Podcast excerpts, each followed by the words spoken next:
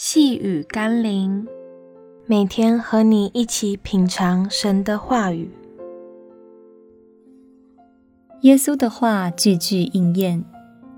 今天我们要一起读的经文是《路加福音》十八章三十一到三十三节。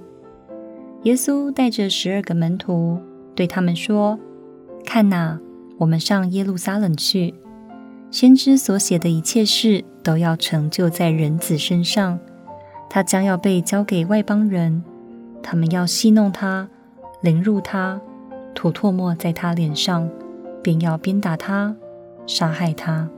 第三日，他要复活。当耶稣预告自己受死和复活的情景时，门徒并不知道耶稣在说什么，因为事情尚未发生。故此令人难以想象。但当耶稣照着他所说的过程全都应验后，人们不断明白过来，知道耶稣真是上帝的儿子，也赞叹他的能力和话语的真实。那么，当耶稣又预告了自己再来那日的情景，你会以什么样的心态看待呢？或许人们也难以明了他所说的，毕竟事情尚未发生。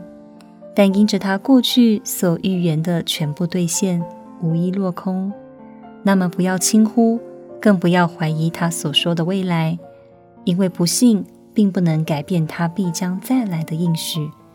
然而相信的，终将得到他应许的恩典。让我们一起来祷告：信实的耶稣，我知道你的话绝不落空，因为过去的历史证明了你的预言，你的应许。和你的能力，所以我更要警醒地看待你的再来、你的审判、你的拯救，好好的预备自己，成为圣洁的心腹一般，等候你的再来。奉耶稣基督的圣名祷告，阿门。细雨甘霖，我们明天见喽。